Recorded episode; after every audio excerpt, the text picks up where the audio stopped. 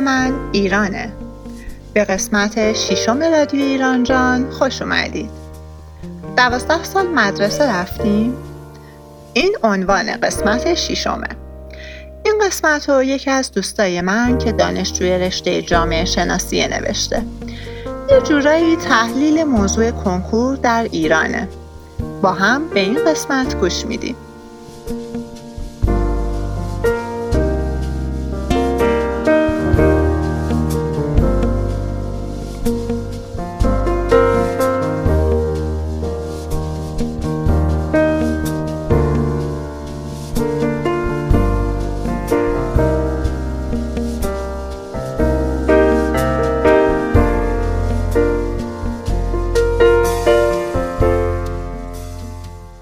مدرسه خانه دوم تحصیل آموزش و پرورش کنکور موفقیت.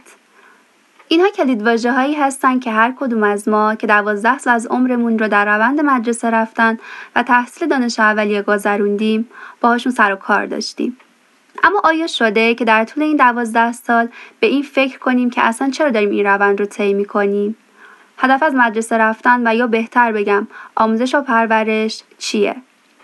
چه کسانی تو این مسیر موفقتر هستند در این پادکست سعی میشه به این پرسش با تکیه بر نظریات و جامعه شانس فرانسوی و ارتباط او با مستاخهای اینیش در روند آموزشی ایران پاسخ داده بشه. تجربه من به عنوان کسی که تحصیل و کسب نمرات خوب براش همیشه در اون سالها مهم بوده اینه که هیچ وقت نه خودم دقیقا به این هدف فکر کردم و نه معلم ها و مسئولین مدرسه اونو برام تفسیر کردن. تنها چیزی که از اون سالها به یاد دارم روند اجباری بود که باید طی می‌شد و جای هیچ سوالی هم نداشت. روندی که از سالهای اولیه زندگیت برای تو تعریف می‌کنن و تو بدون اینکه چشمانداز خاصی داشته باشی از این اتفاق جدید از بودن در محیط جدید و پیدا کردن دوستهای جدید از یاد گرفتن چیزهای جدید و به قولی با سواد شدن هیجان زده ای و بدون اینکه بدونی چه چیزی پیش رو داری به استقبالش میری اما این به استقبال رفتن همانا و درگیر شدن در این روتین دوازده ساله همانا. هدف این فرایند برای بیشتر افراد نهایتا معطوف میشه به قولی به اسم کنکور. آزمونی سراسری از اونچه که تا کنون آموختی. احتمالا در سطحی متفاوت از اونچه که تو مدارس آموزش میدن. برای ارزیابی جهت ورود به دانشگاه و به این ترتیب رقابتی گسترده و نفسگیر برای کسب بالاترین رتبه. اما چرا میگیم متفاوت از اونچه که در مدارس تدریس میشه؟ چون به گواه آمارهایی که سایت کانون به نقل از سایت سنجش داده بین سالهای 95 تا 98 میانگین درصد ریاضی زده شده توسط داوطلبین آزمون سراسری 7 تا 8 درصد بوده. یادتون نره ریاضی یکی از درسهای اولیه و تعیین کننده در رتبه کنکوره. این آمار معنادار یه نشون از اینه که سطح سالات آزمون متفاوت از سطح تدریس مدارس هستش. پس با توجه به این واقعیت دانش آموز باید به کلاس ها و مؤسسه های کنکوری بره که مثل قارچ در همه شهرها به تعداد زیادی رویده تا شاید بتونه با تکنیک های تستنی و فرمول های خلاصه شده ای که اساتید در قبال شهریه های گذافی که می‌گیرن و بهش یاد میدن از پس این قوله بزرگ بر بیاد. کلاس های تستنی، آزمون های شبیه ساز کنکور، مشاوره های تحصیلی و کنکوری و کتاب های تست و کمک آموزشی تنها بخشی از ابزارهایی که یک دانش آموز باید از اونها استفاده بکنه تا در این نظام آموزشی ماشینی که افراد رو شبیه نمره و رتبه می‌بینه جای پای خودش رو محکم بکنه و بتونه از پس هدف اصلی یعنی قبولی در رشته و دانشگاه خوب بر بیاد.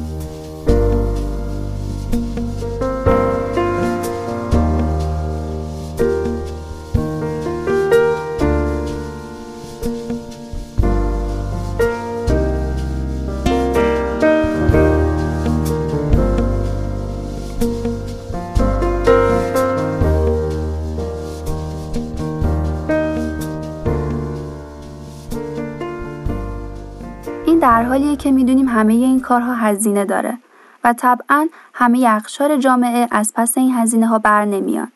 شاید تنها طبقه مرفه و طبقه متوسط رو به بالا بتونن برای فرزندانشون این امکانات رو تهیه بکنن. خب حالا نتیجه چیه؟ ساده است. کسایی که پول دارن احتمالا رتبه خوبی هم میارن. پس این فرایند لزوما به هوش و استعداد دانش آموزان مربوط نیست. بلکه گاهی هم به سطح رفاه مادی اونها بستگی داره. شاید بگید یه دانش آموز باهوش و درس خون می‌تونه با تلاش این مراحل رو طی بکنه و با تکیه بر دانش و پشتکارش به مطالعه کتاب های کمک آموزشی و تستانی بپردازه و در کنکور رتبه قابل قبولی بیاره.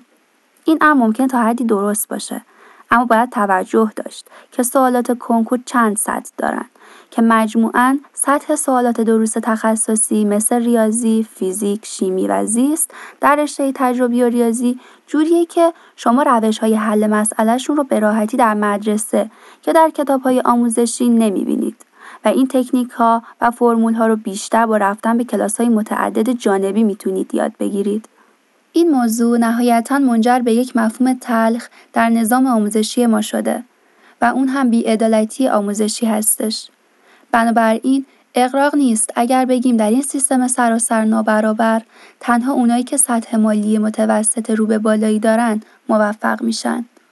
این در حالیه که بر اساس آمار سازمان همکاری اقتصادی و توسعه OECD در کشور ژاپن به عنوان نماد عدالت آموزشی در میان کشورهای جهان تنها 9 درصد از عملکرد دانش آموزان به وضعیت اقتصادی خانواده اونها بستگی داره. و نکته جالب دیگه این که در نظام آموزشی ژاپن تلاش برای کم کردن شکاف بین دانش آموزان نخبه و عادی هستش. در این کشور چیزی به نام مدارس تیزهوشان یا نخبگان وجود نداره و تمام دانش آموزان ژاپنی در مدارس عادی و یکسان تحصیل می‌کنند. اخلاق و انتظارات اجتماعی دانش آموزان قویتر در درس رو موظف می‌کنه به سایر همکلاسی های خودشون کمک بکنن و به این ترتیب سطح یادگیری همه دانش آموزان نزدیک به هم رشد می‌کنه. و دانش آموزان بر اساس هوش و استعداد و عملکرد درسی از هم متمایز نمیشن. در حالی که نظام آموزشی کشور ما سالهاست با ایجاد مدارسی با عنوان استعدادهای درخشان، نمونه دولتی و غیره دقیقا دست به یک نخبه پروری گسترده زده و به این ترتیب به یک جداسازی دامن زده که ظاهرا بر پایه هوش و استعداده اما در باطن شبیه به همون فرآیند کنکوره. که هر کسی که منابع مالی بیشتری داشته باشه امکان موفقیتش هم بیشتر میشه. چرا که این مدارس هم با یک کنکور ورودی دانش آموزانشون رو انتخاب می‌کنن. بعد از همه توضیحاتی که دادم مایلم اشاره به نظریه سرمایه بردیو جامعه شانس فرانسوی معاصر کنم تا با همدیگه پیوندش رو در وضعیت آموزشی فعلی ایران بررسی کنیم. پیر بوردیو از متفکرین برجسته جامعه شناسی آموزش و پرورش در فرانسه بود که نظریه جدیدی در زمینه حفظ نظم اجتماعی موجود مطرح کرد. نظریات بوردیو که اینجا براتون نقل می‌کنم رو در کتاب جامعه شناسی آموزش و پرورش نوشته محمود شارع‌پور خوندم و تلاش کردم اونها رو به زبان ساده تر بگم و امیدوارم این سادهگویی به مفاهیم اصلی نظریه آسیبی نرسونه. بوردیو از اصطلاح کلیدی خشونت نمادین استفاده می‌کنه. در هر دوره تاریخی طبقه مسلط به سایر طبقات قدرتش رو اعمال می‌کنه. اما اعمال قدرت مد نظر بوردیو با استفاده از زر و زور نیست. بلکه از طریق تحمیل معانی و مفاهیم خاص در فکر و ارتباطات انجام میشه. به زبان ساده تر یعنی طبقات مسلط جامعه در تلاش هستند که فرهنگ خاص خودشون رو باز تولید کنن. بردی و آموزش و پرورش رو در این باز تولید فرهنگی خیلی مهم می‌دونه و معتقده که نظام آموزشی بهترین راه حلیه که تاریخ برای مسئله انتقال قدرت پیدا کرده. بعد از اون مفهوم میدان رو مطرح می‌کنه میدان از دید بردیو نظام ساخت یافته از موقعیت هایی که توسط افراد یا نهادها اشغال میشه و ماهیت اون میدان وضعیت دارندگان این موقعیت ها رو تعریف می‌کنه. در واقع میدان یه عرصه اجتماعیه که مبارزه و تکاپو بر سر منافع و دستیابی به اونها در اون شکل می‌گیره. میدان ها انواع مختلفی دارن. مثلا کالاهای فرهنگی، اشتغال یا تحصیل، قدرت یا سیاست، طبقه اجتماعی هر کدام برای خودشون یک میدان هستند. از اونجا که محتوای تعریف کننده هر میدان با اون یکی متفاوته پس منطق و ساختار میدان ها هم با همدیگه فرق می‌کنه مثلا میدان فرهنگ با میدان سیاست. بردیو معتقد میدان برایند تأثیر نیروهای مخالف بر یکدیگره. اما چیزی که در میدان بر سر اون نظام میشه افزودن سرمایه است. سرمایه‌ای که خودش محصول میدانه. حالا اهمیت سرمایه چیه؟ از نظر بردیو نظام گرایش های افراد در جامعه به موقعیت های بستگی داره که در اون جامعه به دست میارن. یعنی به میزان بهرهمندی خاص اونها از سرمایه در اینجا سرمایه الزاما پول ثروت نیست بلکه هر منبعیه که در عرصه اجتماعی خاص فرد رو قادر می‌سازه تا از منافع ویژه اون عرصه استفاده بکنه. ما چهار نوع سرمایه داریم. یک، سرمایه اقتصادی که شامل دارایی های مادی و مالی میشن. دو، فرهنگی که شامل دانسته ها و مهارت ها میشن. سه، اجتماعی یا منابعی که در نتیجه عضویت در یک گروه به فرد تعلق می‌گیره و در آخر سرمایه نمادین که به وجهه فرد در جامعه مربوط میشه. درباره تاثیر موقعیت اجتماعی والدین بر موفقیت تحصیلی فرزندان در کشورهای مختلف روندهای متفاوتی دیده شده. در برخی از کشورها این تاثیر به قوت خودش باقی مونده اما در برخی کشورهای دیگه رو به کاهشه. برای بررسی تاثیر موقعیت خانواده بر فرزندان باید هم به منابع مالی توجه کنیم هم منابع فرهنگی والدین ثروتمند قادرند فرزندانشون رو در مدرسه بهتری ثبت نام کنند و از عهده هزینه های سنگینش هم برمیان. ولی موفقیت در این مدارس فقط به اتکای منابع مالی ممکن نیست. بر اساس نظریه سرمایه فرهنگی بوردیو، تأثیر موقعیت اجتماعی خانواده تنها روی منابع مالی نیست، روی منابع فرهنگی هم هست.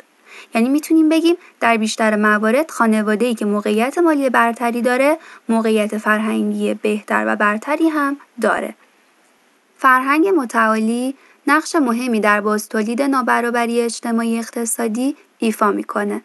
از طرفی مانند دیگر انواع سرمایه توزیع سرمایه فرهنگی نیز در جامعه یکسان و برابر بین گروه های اجتماعی صورت نگرفته. میزان سرمایه فرهنگی که دانش آموز از طریق خانواده خودش به دست میاره به پایگاه اجتماعی اقتصادی خانوادش بستگی داره. سرمایه فرهنگی همراه سرمایه اقتصادی و اجتماعی به اعضای طبقه مسلط جامعه امکان میده تا موقعیت خودشون رو در جامعه باز تولید کنن. حالا که با مفاهیم اصلی نظریه بردیو مثل خشونت نمادین، میدان و انواع سرمایه و بازتولید اون آشنا شدیم برگردیم سر مبحث اصلی. یعنی بررسی این مفاهیم در روند آموزش پرورش و فرایند تحصیل در ایران.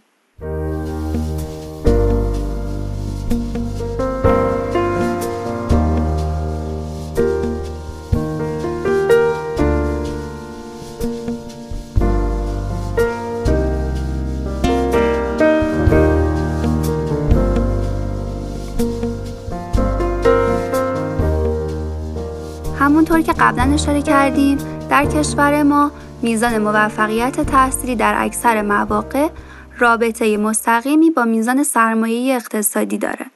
اونطور که مشخصه بردیو هم در نظریش به این موضوع اشاره می‌کنه و علاوه بر سرمایه مالی برای موفقیت تحصیلی سرمایه فرهنگی رو هم مد نظر قرار داده. به عنوان مثال بلد بودن زبان خارجه مثلا زبان انگلیسی یک سرمایه فرهنگی محسوب میشه و در موقعیت اجتماعی افراد تاثیر گذاره. حالا خانوادهایی که واسه مالی خوبی دارن فرزندانشون رو از همون مقطع ابتدایی به کلاس های زبان میفرستن و فرزند تا زمانی که به سال آخر دبیرستان برسه پایه زبانش قوی شده.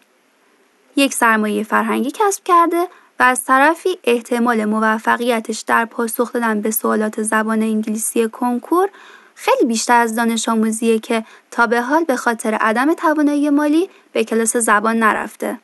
این در حالیه که در یک نظام آموزشی عادلانه خود مدرسه باید امکان بالا بردن سطح این زبان رو برای همه فراهم بکنه تا این توانایی که در آینده تحصیلی دانش آموزان هم موثره تنها شامل افرادی که توانایی مالی بیشتری دارند نشه.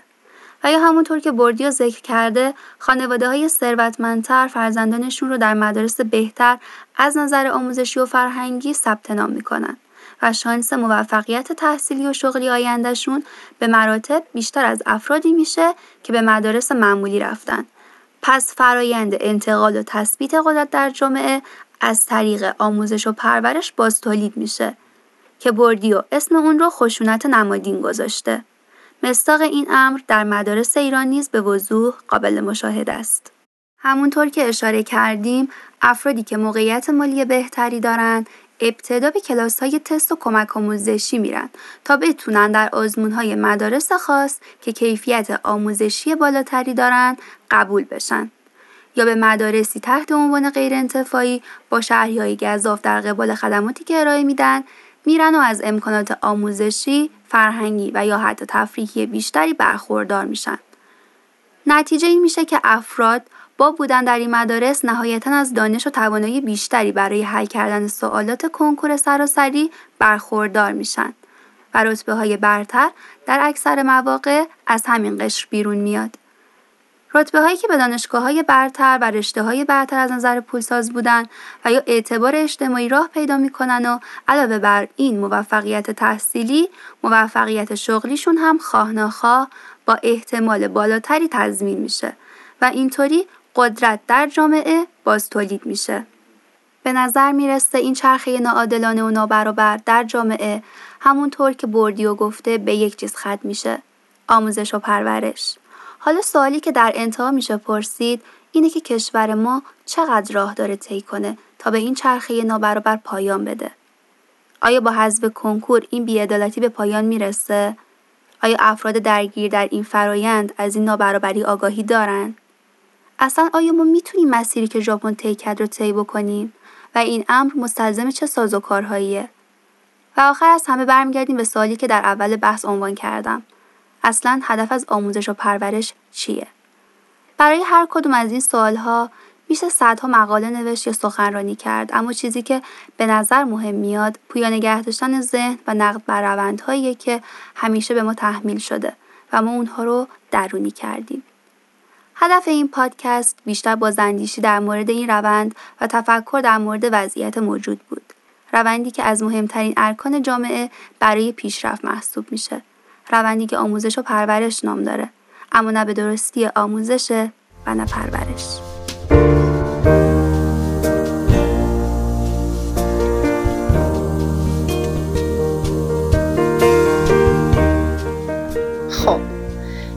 از قسمت ششم رادیو ایران جان جمعه دیگه منتظر قسمت هفتم و هشتم باشید ممنون و خداحافظ